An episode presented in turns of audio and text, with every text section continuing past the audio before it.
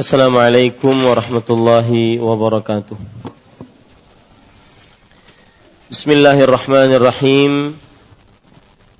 Innal hamdalillah nahmaduhu wa nasta'inuhu wa nastaghfiruh wa na'udzu billahi min shururi anfusina wa sayyiati a'malina man yahdihillahu fala mudilla lah wa man yudlil fala hadiya وأشهد أن لا إله إلا الله وحده لا شريك له وأشهد أن محمدا عبده ورسوله. يا أيها الذين آمنوا اتقوا الله حق تقاته ولا تموتن إلا وأنتم مسلمون. يا أيها الناس اتقوا ربكم الذي خلقكم من نفس واحدة وخلق منها زوجها وبث منهما رجالا كثيرا ونساء واتقوا الله الذي تساءلون به والأرحام إن الله كان عليكم رقيبا. يا أيها الذين آمنوا اتقوا الله وقولوا قولا سديدا يصلح لكم أعمالكم ويغفر لكم ذنوبكم. ومن يطع الله ورسوله فقد فاز فوزا عظيما أما بعد فإن أصدق الحديث كتاب الله وأحسن الهدي هدي محمد صلى الله عليه وعلى آله وسلم وشر الأمور محدثاتها وكل محدثة بدعة وكل بدعة ضلالة وكل ضلالة في النار. Alhamdulillah kita bersyukur pada Allah Subhanahu wa taala pada malam ini malam Rabu 23 Rabiul Tsani 1437 Hijriah. Kita duduk bersama untuk mengkaji ayat-ayat suci Al-Qur'an dan hadis-hadis Rasul sallallahu alaihi wasallam. Dalam kajian rutin membaca kitab Riyadus Salihin yang ditulis oleh Imam Yahya bin Sharaf An-Nawawi rahimahullahu taala. Salawat dan salam semoga selalu Allah berikan kepada Nabi kita Muhammad sallallahu alaihi wa ala alihi wasallam pada keluarga beliau, para sahabat serta orang-orang yang mengikuti beliau sampai hari kiamat kelak.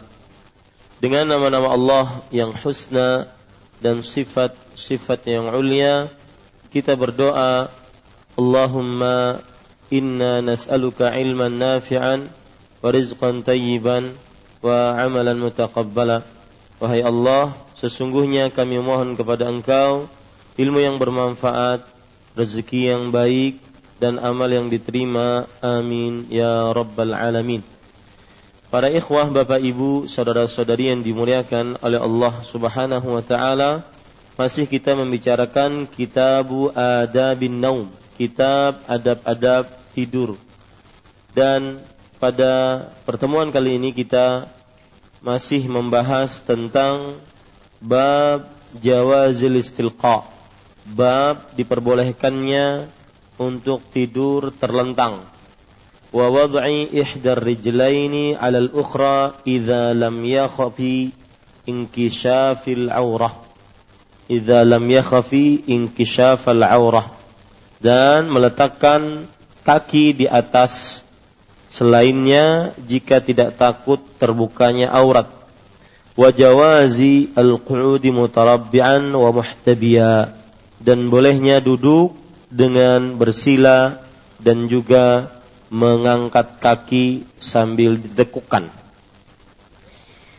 Pada pertemuan sebelumnya kita sudah membahas hadis yang ke-821.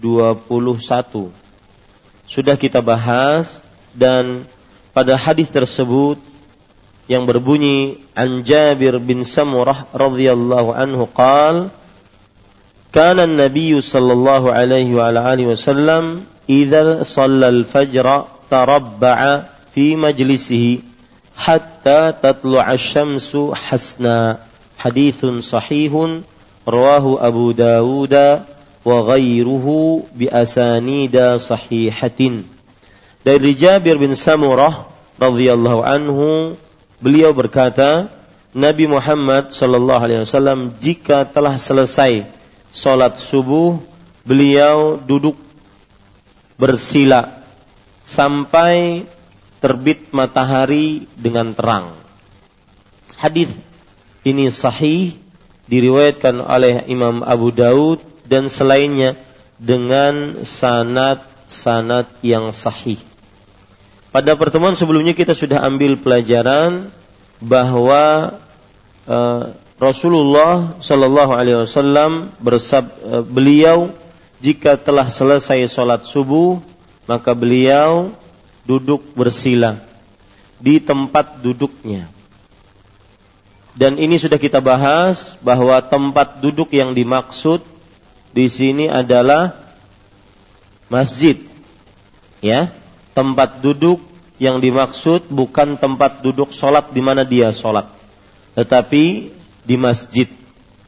Kemudian sudah kita bahas juga tentang yaitu duduk bersila Duduk bersila ini juga sudah ma'ruf karena kita menyilakan duduk kita. Tarabba'a dalam bahasa Arabnya. Tarabba'a artinya membuat persegi empat. Maka orang bersila seperti itu. Maka diperbolehkan untuk duduk bersila.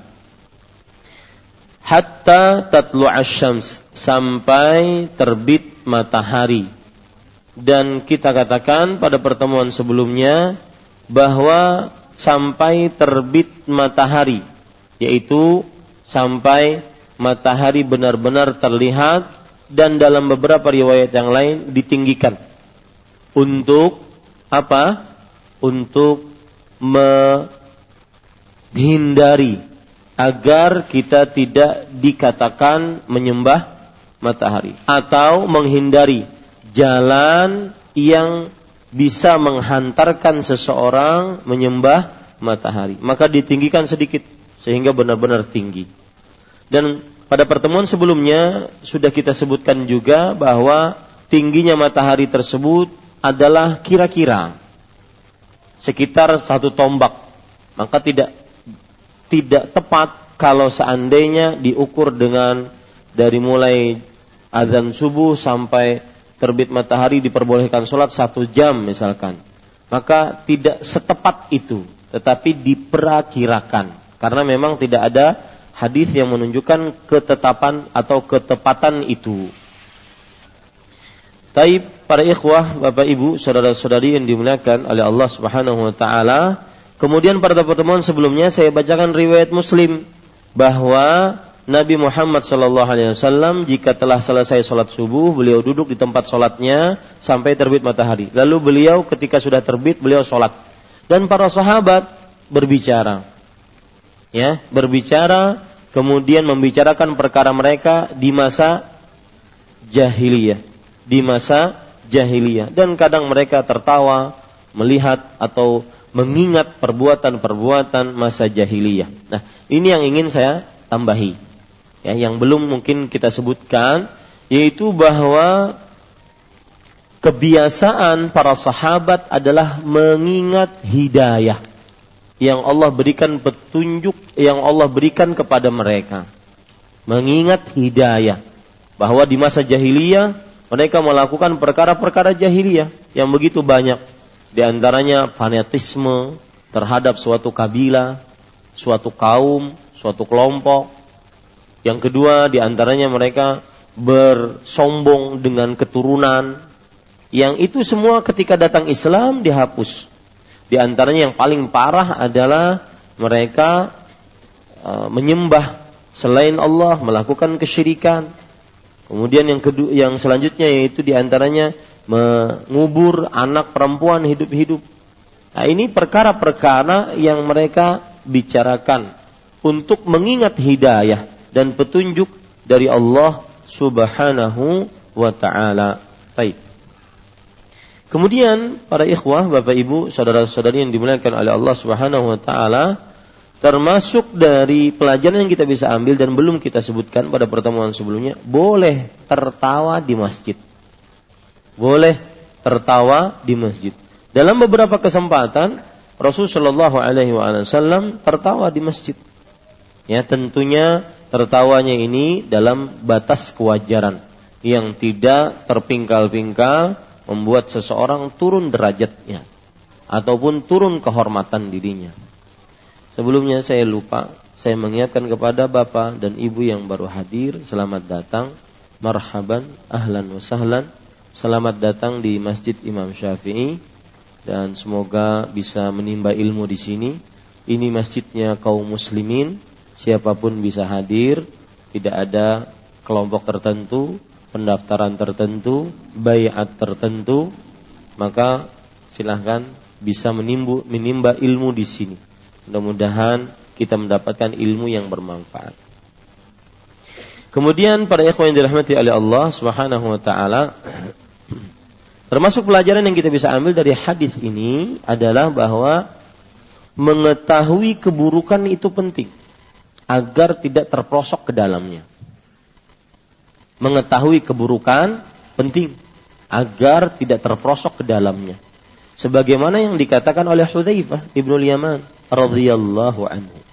Beliau mengatakan kana nasu yas'aluna Rasulullah sallallahu alaihi wasallam 'anil syarr 'anil khair wa kuntu as'aluhu 'anil syarr makhafata an aqa'a fi. Orang-orang dahulu bertanya kepada Rasulullah sallallahu alaihi wasallam tentang kebaikan. Amalan apa yang paling baik, amalan apa yang paling utama, amalan apa yang masukkan ke dalam surga. Dan aku bertanya kepada Rasul Sallallahu Alaihi Wasallam tentang keburukan. Agar aku khawatir nanti bisa terjerumus ke dalam keburukan tersebut. Maka para sahabat mengingat perkara-perkara jahiliyah sehingga mereka dijauhkan dari perkara-perkara tersebut. Taib, itu beberapa tambahan yang sudah kita pelajari. Sekarang kita mempelajari hadis yang selanjutnya. Hadis yang ke-822. Umar radhiyallahu anhuma qala ra'aitu Rasulullah sallallahu alaihi wasallam bi fina'il Ka'bah muhtabiyan bi yadayhi hakadha wa wasafa bi yadayhi al-ihtiba wa huwa al-qurfusa'u rawahu al-Bukhari. Artinya dari Abdullah bin Umar radhiyallahu anhuma beliau berkata Aku telah mendengar Rasul Shallallahu Alaihi Wasallam ber afan. Aku telah melihat Rasulullah Shallallahu Alaihi Wasallam di pelataran Ka'bah dalam keadaan duduk muhtabian biyadih yaitu mengepal tangannya sambil meletakkan atau mendirikan paha dan betisnya Kemudian paha dan betis tersebut dikepal. Hakada, demikian. Dan beliau memberikan sifat dengan kedua tangannya yaitu seperti orang yang al-qurfusa. Qurfusa di sini pada ikhwan yang dirahmati oleh Allah Subhanahu wa taala adalah duduk sambil berdiri mendirikan paha kemudian betis kemudian dipegang. Ya, ini biasanya duduknya orang-orang yang sedang merendahkan diri dan itu dilakukan oleh Rasul Shallallahu Alaihi Wasallam di depan Ka'bah. Ya, merendahkan diri. Jadi itu adalah duduknya orang-orang yang ingin benar-benar merendahkan diri di hadapan Allah, mengaku kesalahan dan semisalnya. Nah, para ikhwan yang dirahmati oleh Allah Subhanahu wa taala, kita ambil pelajaran dari hadis ini. Perhatikan baik-baik yang pertama yaitu atau poin pertama adalah biografi sahabat yang meriwayatkan hadis ini. Biografi sahabat yang meriwayatkan hadis ini. Kalau kita perhatikan biografinya adalah Ibnu Umar. Ini adalah panggilan beliau, Ibnu Umar. Namanya adalah Abdullah. Abdullah bin Umar. Ya. Nama beliau Abdullah, tapi dipanggil dan sering dipanggil dengan Ibnu Umar, anaknya Umar. Pertanyaan, kenapa demikian? Hmm. Namanya Abdullah, tapi sering dipanggil dengan Ibnu Umar. Kenapa demikian? Hah? Satu, karena banyaknya yang bernama Abdullah. Yang kedua, kebiasaan orang-orang Arab. Bisa. Yang ketiga yang paling luar biasa. Menghargai Umarnya. Umar itu terkenal radhiyallahu anhu. Ya, ini sebab beberapa sebab yang sudah disebutkan oleh para ikhwah benar semua, tapi yang lebih kuat adalah tadi karena menghargai Umarnya, orang tuanya, Ibnu Umar. Jadi anaknya si Umar. Ya, ini para ikhwah yang dirahmati oleh Allah Subhanahu wa taala. Dan para ikhwah, Bapak Ibu, saudara-saudari yang dimuliakan oleh Allah Subhanahu wa taala, uh,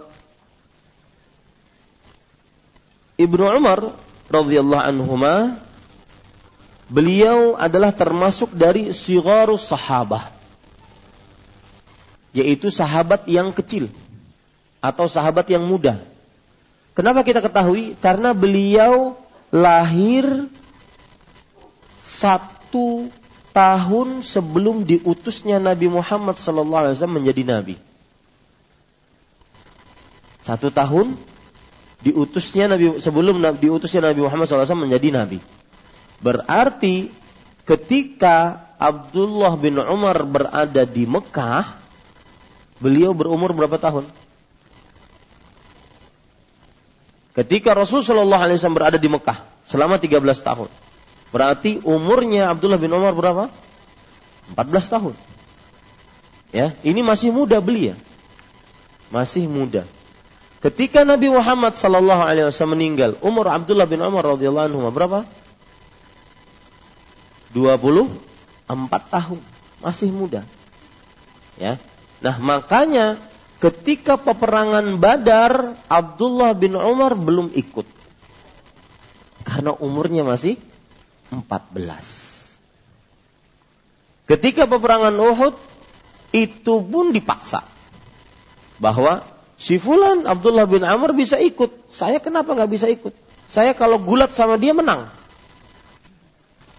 Ya, maka akhirnya disuruh gulat beneran. Dan memang benar menang. Nah, pelajarannya di sini kenalkan anak-anak muda kita tentang memperjuangkan Islam. Yang di zaman sekarang anak-anak muda kebanyakan sangat terlena. Kapan sadarnya? Kalau sudah sampai titik jenuh. Ya? Kalau sudah sampai titik jenuh, baru sadar. Sudah mau nikah umur 25, oh baru ke masjid. Ya, ketika umur masih belasan nggak sadar. Ya. Maka kenalkan kepada anak-anak kita dari mulai semenjak dini memperjuangkan Islam. Ini pelajaran berarti dari seorang Abdullah bin Umar radhiyallahu anhu. Kemudian Abdullah bin Umar radhiyallahu anhu terkenal dengan periwayatan hadis. Beliau adalah sahabat muda yang sangat terkenal dengan periwayatan hadis. Dan ini pula yang menjadikan beliau termasuk sahabat yang terkemuka. Karena banyak meriwayatkan hadis.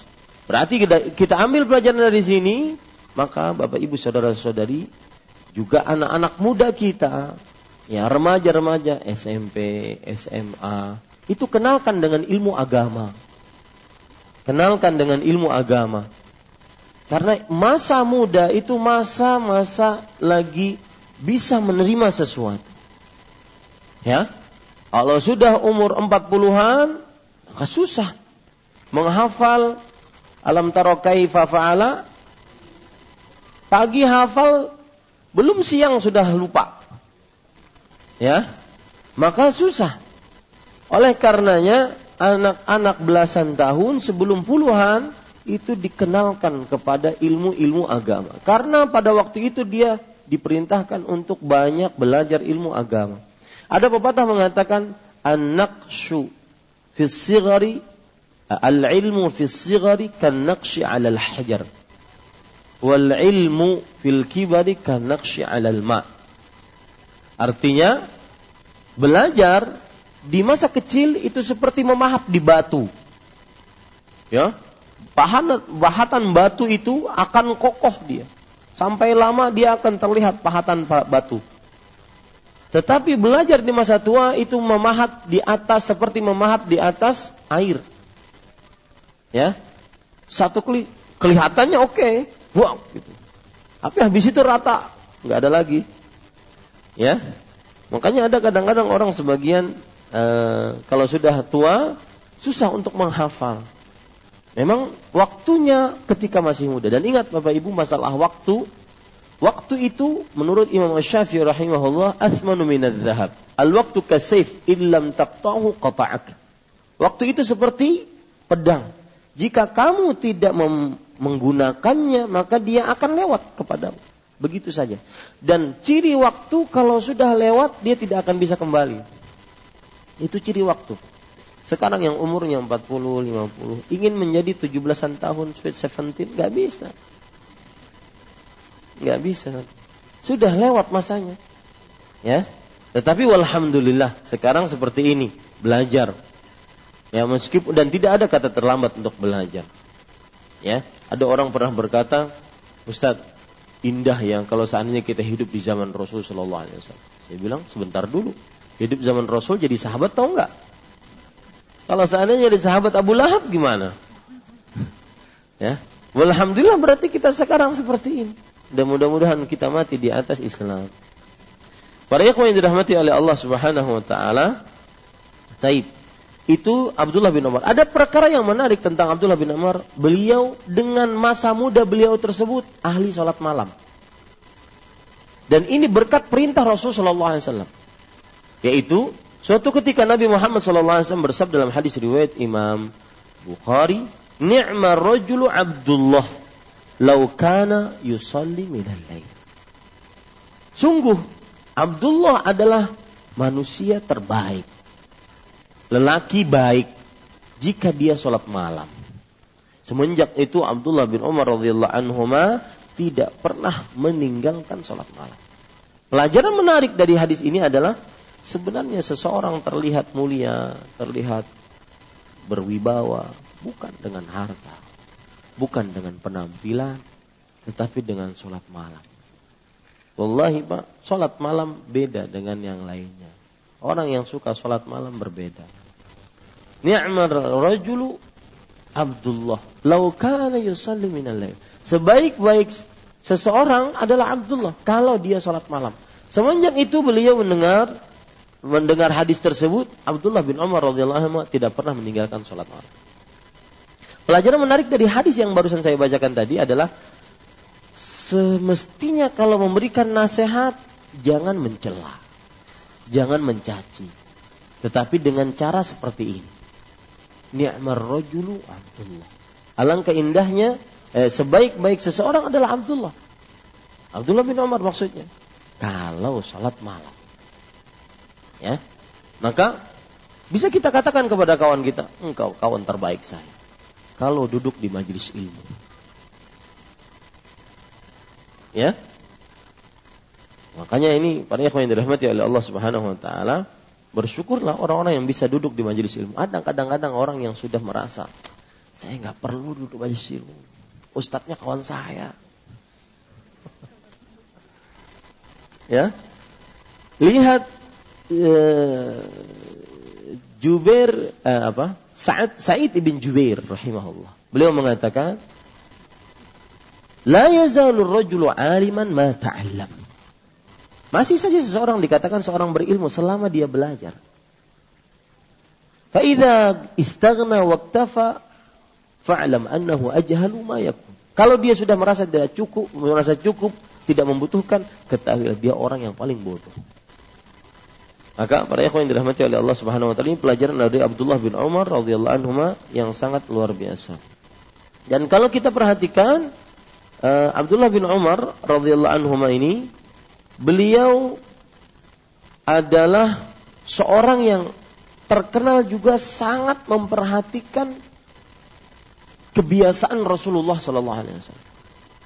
Bahkan suatu ketika Abdullah bin Umar lewat di sebuah pohon, beliau ingat Rasulullah SAW menambatkan pohon, menambatkan onta di pohon itu. Padahal beliau tidak punya hajat untuk menambatkan di situ. Tetapi demi menapak tilasi Rasulullah, beliau tambatkan di situ. Ontaknya di pohon tersebut. Meskipun sebagian ulama atau sebagian sahabat mempermasalahkan ini. Tetapi yang kita ambil contohnya di sini adalah bahwa kecintaan Abdullah bin Umar kepada Rasulullah SAW mengakibatkan beliau senantiasa sering mengingat siapa? Rasul sallallahu alaihi wasallam. Dan beliaulah yang mengatakan kullu bid'atin dhalalah wa in nasu hasan. Setiap mengada-ngada dalam agama itu sesat. Meskipun orang semuanya menganggap baik. Ya, ini seorang yang menunjukkan bukti cinta kepada Rasul sallallahu alaihi wasallam. Kemudian para ikhwan yang dirahmati oleh Allah Subhanahu wa taala, Abdullah bin Umar beliau wafat di Mekah tahun 73 Hijriyah. Abdullah bin Umar wafat di Mekah tahun 73 Hijriyah. Baik. Kita lanjutkan. Ibnu Umar radhiyallahu anhu eh, kemudian sering saya singgung masalah ini. Jadi Ibnu Umar itu panggilan, bukan apa? Nama. Makanya kalau ada orang punya anak, baru punya anak, bayi misalkan. Ustaz boleh nggak saya kasih nama bayi ini dengan Ibnu Umar? Boleh nggak? Nanti tasulahid. Kenapa? Karena artinya nanti anaknya Umar lain anaknya Pian. Paham ya maksud saya? Kecuali kalau seandainya kita anggap sampai sekarang Ibnu Umar itu sebuah alam, sebuah nama. Ya, tapi tadi tidak tidak menganjurkan, tidak menganjurkan. Karena nanti kalau diterima di kota Madinah menjadi mahasiswa, Ibnu Umar namamu? Iya, Ibnu Umar. Siapa bapakmu? Ibnu Umar bin Utuh jadi. Oh, namanya Ibnu Umar. Ini enggak enggak benar secara bahasa. Ya, secara bahasa tidak benar. Karena na, na, nanti artinya menurut orang Arab anaknya si Umar bukan anaknya si Fulan yang mempunyai anak tadi. Ya, makanya kalau boleh ingin dikasih nama Abdullah. Ya, sama juga dengan Ibnu Abbas, begitu juga. Ya, Ibnu Abbas. Sama juga dengan Abu Bakar. Itu panggilan kunyah. Ya. Tidak nama. Nama beliau siapa? Abdurrahman ibn Abi Kuhafah. Abdullah, Abdullah bin Abi Kuhafah. Abdullah namanya. Abdullah bin Abi Kuhafah. Jadi para ikhwah sekalian ini perlu diperhatikan kalau dalam pemberian nama. Kita lanjutkan. Ibnu Umar radhiyallahu anhu berkata, "Aku telah melihat Rasul sallallahu alaihi wasallam bi fina'il Ka'bah." Fina Ka'bah adalah pelataran Ka'bah. Ada Ka'bah, ada piringannya ya yang sekarang lagi diperbesar, yang sekarang sudah bertingkat-tingkat, itu nanti dihancurkan. Jadi sedikit ya, yang tingkat-tingkat itu bukan permanen. Tapi itu semi permanen kalau sudah lebar nanti seperti semula dihancurkan. Karena ingin melebarkan saja. Bifina'il Ka'bah. E, kemudian muhtabian biyadaihi, duduk dengan cara ihtiba. Ihtiba yang saya contohkan tadi yaitu meletakkan kaki, eh, paha dan betis berdiri. Kemudian betisnya dan pahanya di dipeluk dengan kedua tangannya. Ya, dipeluk dengan kedua tangannya. Rahul Bukhari, hadis riwayat Imam Bukhari. Pada ikhwan yang dirahmati oleh Allah Subhanahu wa taala, eh, pelajaran yang kita bisa ambil dari hadis ini. Yang pertama, yaitu bolehnya duduk secara ihtiba. Ihtiba tadi yang sudah kita contohkan. Bolehnya duduk secara ihtiba.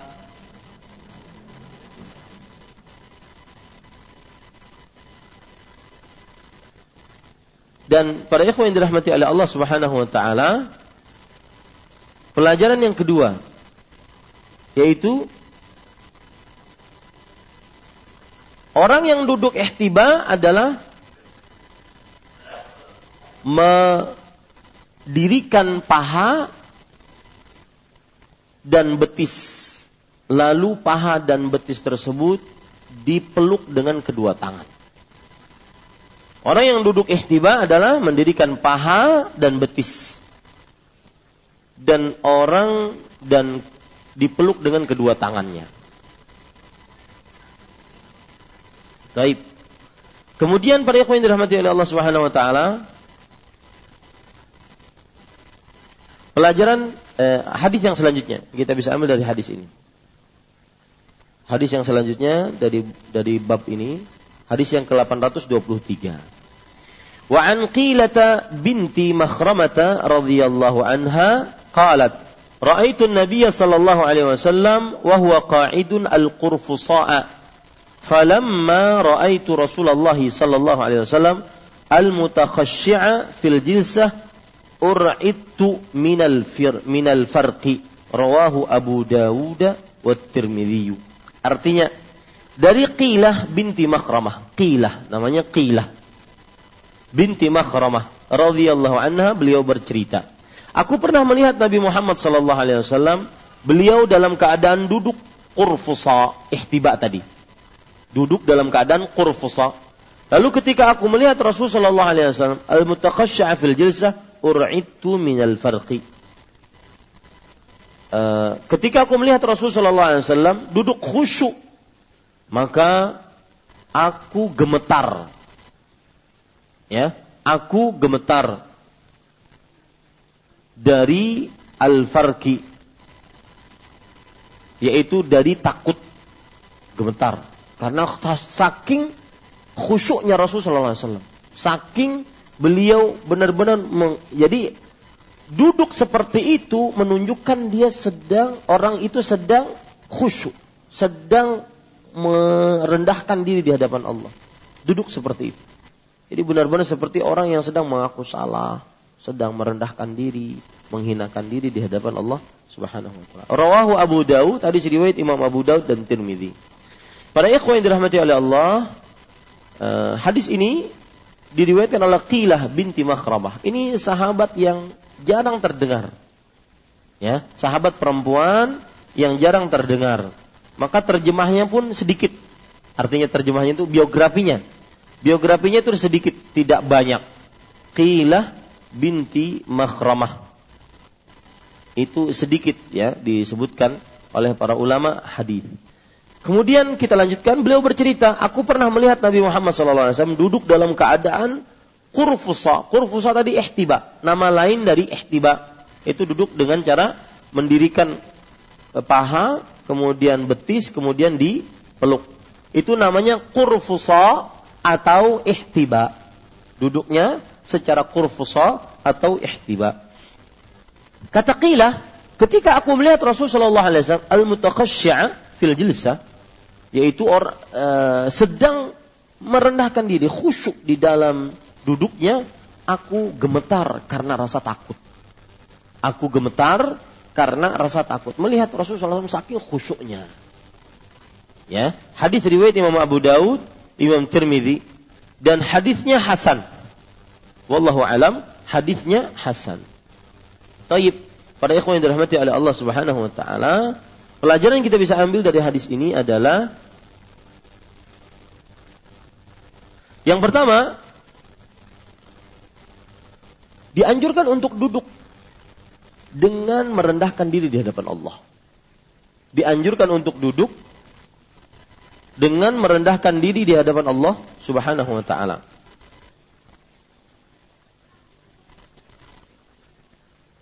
Sebagaimana yang dilakukan oleh Rasul Shallallahu alaihi wasallam.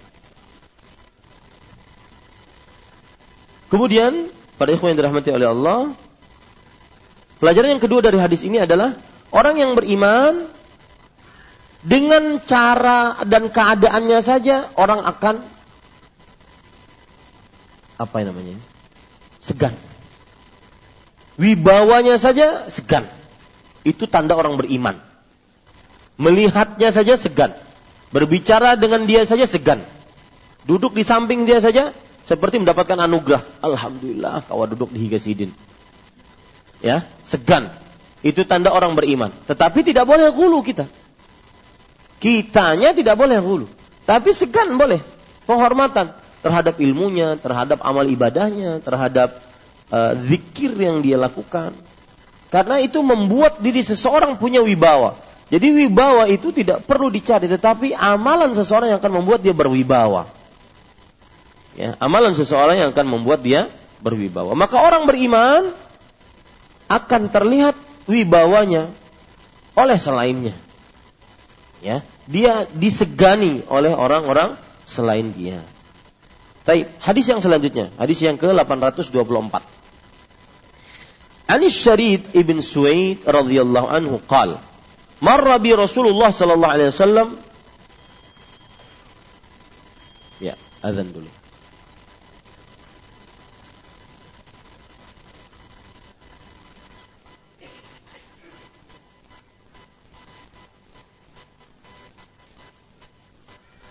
Ya, Bapak Ibu saudara-saudari yang dimuliakan oleh Allah Subhanahu wa taala, kita lanjutkan sedikit dan saya punya uh, niatan tadi bahwa kita sholat isya, habis itu kita lanjutkan sirah Nabi. Karena untuk memudahkan para kameramen melihat uh, hasil videonya, kemudian juga membedakan antara pelajaran sirah dengan pelajaran riyadus salihin. Tapi sedikit saya ulangi tentang uh, hadis karena sudah kita baca tadi. Hadis terakhir dalam bab itu, ya, perhatikan baik-baik. An Syarid ibn Suwaid radhiyallahu anhu qal dari Syarid bin Suwaid radhiyallahu anhu beliau berkata, "Marrabi Rasulullah sallallahu alaihi wasallam wa ana jalisun hakadha." Rasul sallallahu alaihi wasallam pernah melewatiku dan aku sedang duduk begini. Ya, nanti dicontohkan oleh beliau. Waqad iya waqad wada'tu yadil yusra khalfa dhahri. Aku telah telakkan tangan kiriku di belakang punggungku. Ya begini.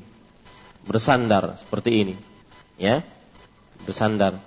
Wattaka'tu ala ilyati yadai yadi. Dan aku bersandar terhadap pantat dari tanganku. Pantatnya ini. Ya pantat dari tanganku. Faqala lalu Rasulullah SAW bersabda, "Ataq'udu qi'datal maghdubi alaihim?" Apakah engkau duduk dengan duduknya kaum yang dimurkai atas mereka? Kaum yang dimurkai atas mereka. Rawahu Abu Dawud bi isnadin sahih. Riwayat Imam Abu Dawud dengan sanad yang sahih. Makna hadis ini ada seorang sahabat yang bernama Syarid bin Suwaid. Beliau uh, Rasulullah SAW melewati beliau dan beliau sedang duduk begini, bersandar dengan tangan kiri. Ya. Satu. Dengan tangan kiri. Nanti ada penjelasan kalau dua bagaimana. Dengan tangan kiri. Ya. Wa ana jalisun hakadha. Ya. Dan aku letakkan tangan kiriku, ya karena disebutkan tangan kirinya. Gak mungkin tangan kiri dua kan ya. tangan kiriku di belakang punggungku. Dan aku bersandar pada pantat dari tanganku. Ini pantat tangan yang bersandar. Kemudian Nabi Muhammad SAW me, me, apa namanya, mencegahku ataupun memperingatkanku.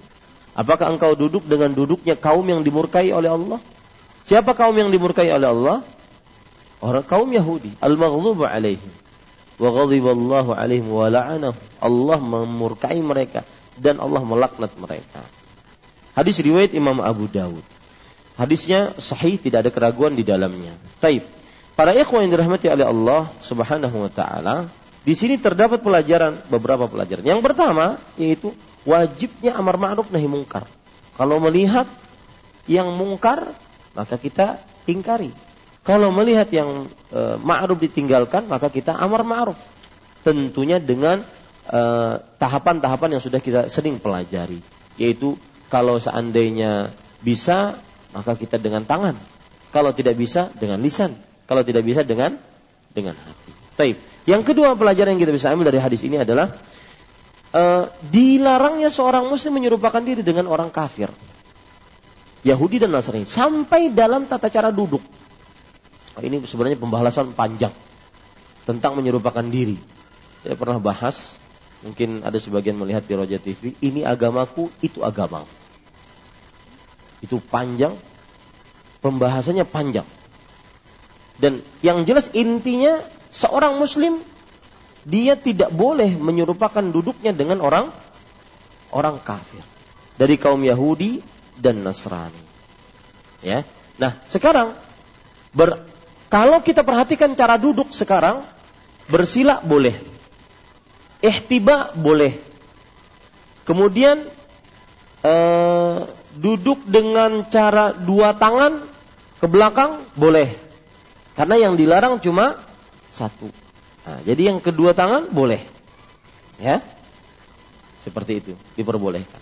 Tapi kalau satu, maka ini persis seperti kaum Yahudi. Dilarang oleh Rasul Sallallahu Alaihi Wasallam. Apakah ini khusus di masjid? Enggak. Tetapi di mana pun kita duduk maka diperbo, di, di, tidak diperbolehkan dengan bersandar satu tangan kiri. Kalau tangan kanan bagaimana? Boleh. Karena yang disebutkan kiri. Sedetil itu. Ya. Kalau dua tangan mana? Gimana? Boleh. Karena yang disebutkan satu tangan kiri. Ya, ini pada ikhwah. Kalau tangannya di depan gimana? Itu bukan duduk namanya. Baik, cukup kiranya kita salat Isya dulu. Subhanakallah wa hamdik asyhadu an la ilaha illa anta astaghfiruka wa atubu ilaik. Wassalamualaikum warahmatullahi wabarakatuh.